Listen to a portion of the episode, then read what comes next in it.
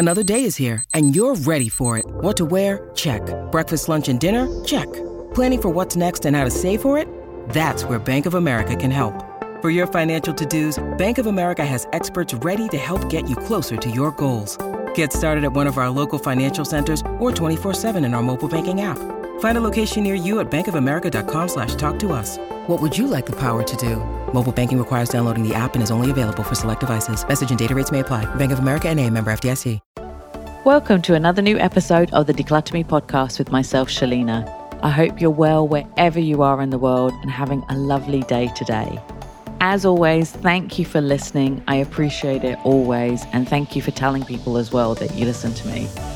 So, I realized that I have never talked about the gift wrap station or a place to wrap presents in my podcast before. I often organize them, especially for clients from the North American countries. So I thought now is a perfect time to talk about organizing so you can get ready before you start wrapping up the presents for Christmas. So here is my episode today about gift wrapping and organizing your gift wrap station. So, first of all, full disclosure, and I bet you're not surprised when I say I do not have a full on gift wrapping station. I am completely and utterly rubbish at wrapping presents, despite having two parents who are origami geniuses. Like when they wrap the presents, it is perfect and pristine and not much tape used. They're just really, really good at it. Instead, they have me. I have one drawer, mostly with gift bags and tissue paper, one roll of wrapping, magic tape, because magic tape is amazing, and scissors. And that's it for me. Uh, I, I, I don't have anything else. I got stuff once from IKEA as a present, like loads of gift wrapping stuff, and I had to donate it and give it to friends because I just don't use it. Um, so, and also, if I can get a store to wrap the present for me for free or for not very much, I'm going to do that. I will happily stand for a few minutes whilst they do that for me and make it look amazing. Now, it may seem really lazy or even privileged, but as I always say, if you can't do a task, get someone else to do it for you. So, like, you know, if you have a plumbing issue, you'd call a plumber in. If you have a gift wrapping issue, get someone else to gift wrap it for you. And that's what I do. It's the same as saying, if you have a clutter issue, get an organizer in, like me. I'm just saying. Anyway, or if you're like, if if you can't get someone to wrap it up for you, put it in a gift bag. That's what I do as well. So that's why I have a lot of gift bags. And I keep lots of nice bags, or well, not lots, a few, um, so that I can put gifts in them. Um, anyway, this is not about me today. It's about you and your gift wrapping stuff and creating a station for you. So, the reason to have a gift wrap station is to ensure that you find everything in less than five seconds moving forward so that you can wrap your presents quickly and easily, especially when your child reminds you about the party one hour before it's about to start. And how often have you had to find the tape in one drawer, scissors in the kitchen drawer, and they're sometimes dull, and they're wrapping in the spare red bedroom, ribbon somewhere else? By getting it all together in one place, it's easy to see what you have and what you don't have, and therefore not spending money getting more of the same stuff. It also saves you time wrapping the actual present. So, first of all, get all your wrapping stuff together. Find the wrapping bags, the cards, the ribbon, the tape, the scissors, the pens, the fancy glitter pens, the greeting cards, the tissue paper, and anything else associated with gift wrapping. Then declutter. So get rid of the rolls that are nearly finished and you'll never use, ribbons that you don't like, cards that look really old and tatty. If you don't like anything but can be used by someone else, put that in the donate bin or recycle or give it to your neighbors.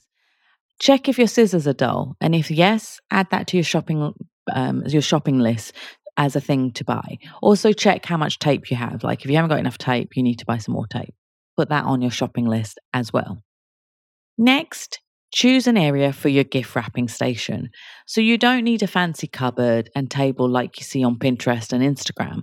You could get a movable cart to put all the items in them, and then it can be moved to the dining table when needed, or to a desk, or even to your floor. If I ever do wrap something, I do it on the floor so I have as much space as possible to make a mess. So it's true.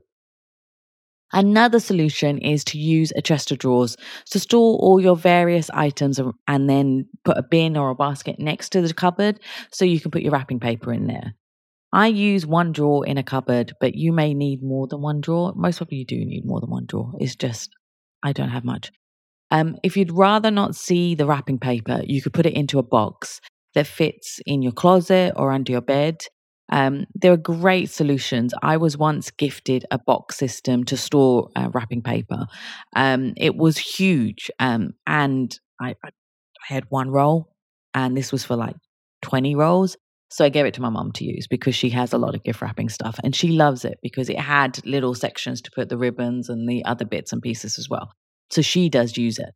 Um, they have smaller ones now in IKEA and Amazon. So have a look there and see if there's anything that suits you, which you could have. And with these things, you can put them then under your bed or into a cupboard or into a wardrobe. So they're actually quite useful as well. Um, look online at the various gifting organizers because there is a lot now because there didn't used to be. I mean, when I started um, over nine years ago, there wasn't that much choice, but now there is a lot of stuff. Another option is to get boxes with lids or the, you know, those boxes with drawers so you can store the various items in there as well. Um, I use an old basket which I got from Kenya many years ago to store my greeting cards. It's near my desk so I can grab it, find a suitable card, and write in it and go. I organize the cards by events so that it's easy to find what I need really quickly. Um, I do go into the cards every so often and declutter a lot. So I did a big cull recently. I found I had a lot of get well soon cards, which I was never sending out to people when they're sick because I'm too worried about them being sick than writing a card. So um, I decluttered them. I decluttered various cards like I had bought from Selfridges. Like even before I'd moved to Dubai, I'd bought these cards from Selfridges and I still had them. You know, when like they have the Christmas, the, the Boxing Day sales and they're selling it for like 50p or a pound. I was buying the cards then in bulk and still had them and never used them. Um, the same with Paperchase. They have the sales as well, don't they? For like, you know, you can buy the cards for a pound. It's great to buy it because then you have them to hand when you need them. But it's not so great if you buy cards just because they're cheap and they're actually not useful. So think about what cards you're buying and whether you do need the cards that you're going to buy because you, otherwise you'll be like me, who then has to declutter a lot. Um, when purchasing gift wrap items, try and get coordinated elements so they can coordinate with each other when wrapping. There's nothing worse than finding you have, like, say, a neon yellow ribbon which won't match with your royal blue uh, wrapping paper.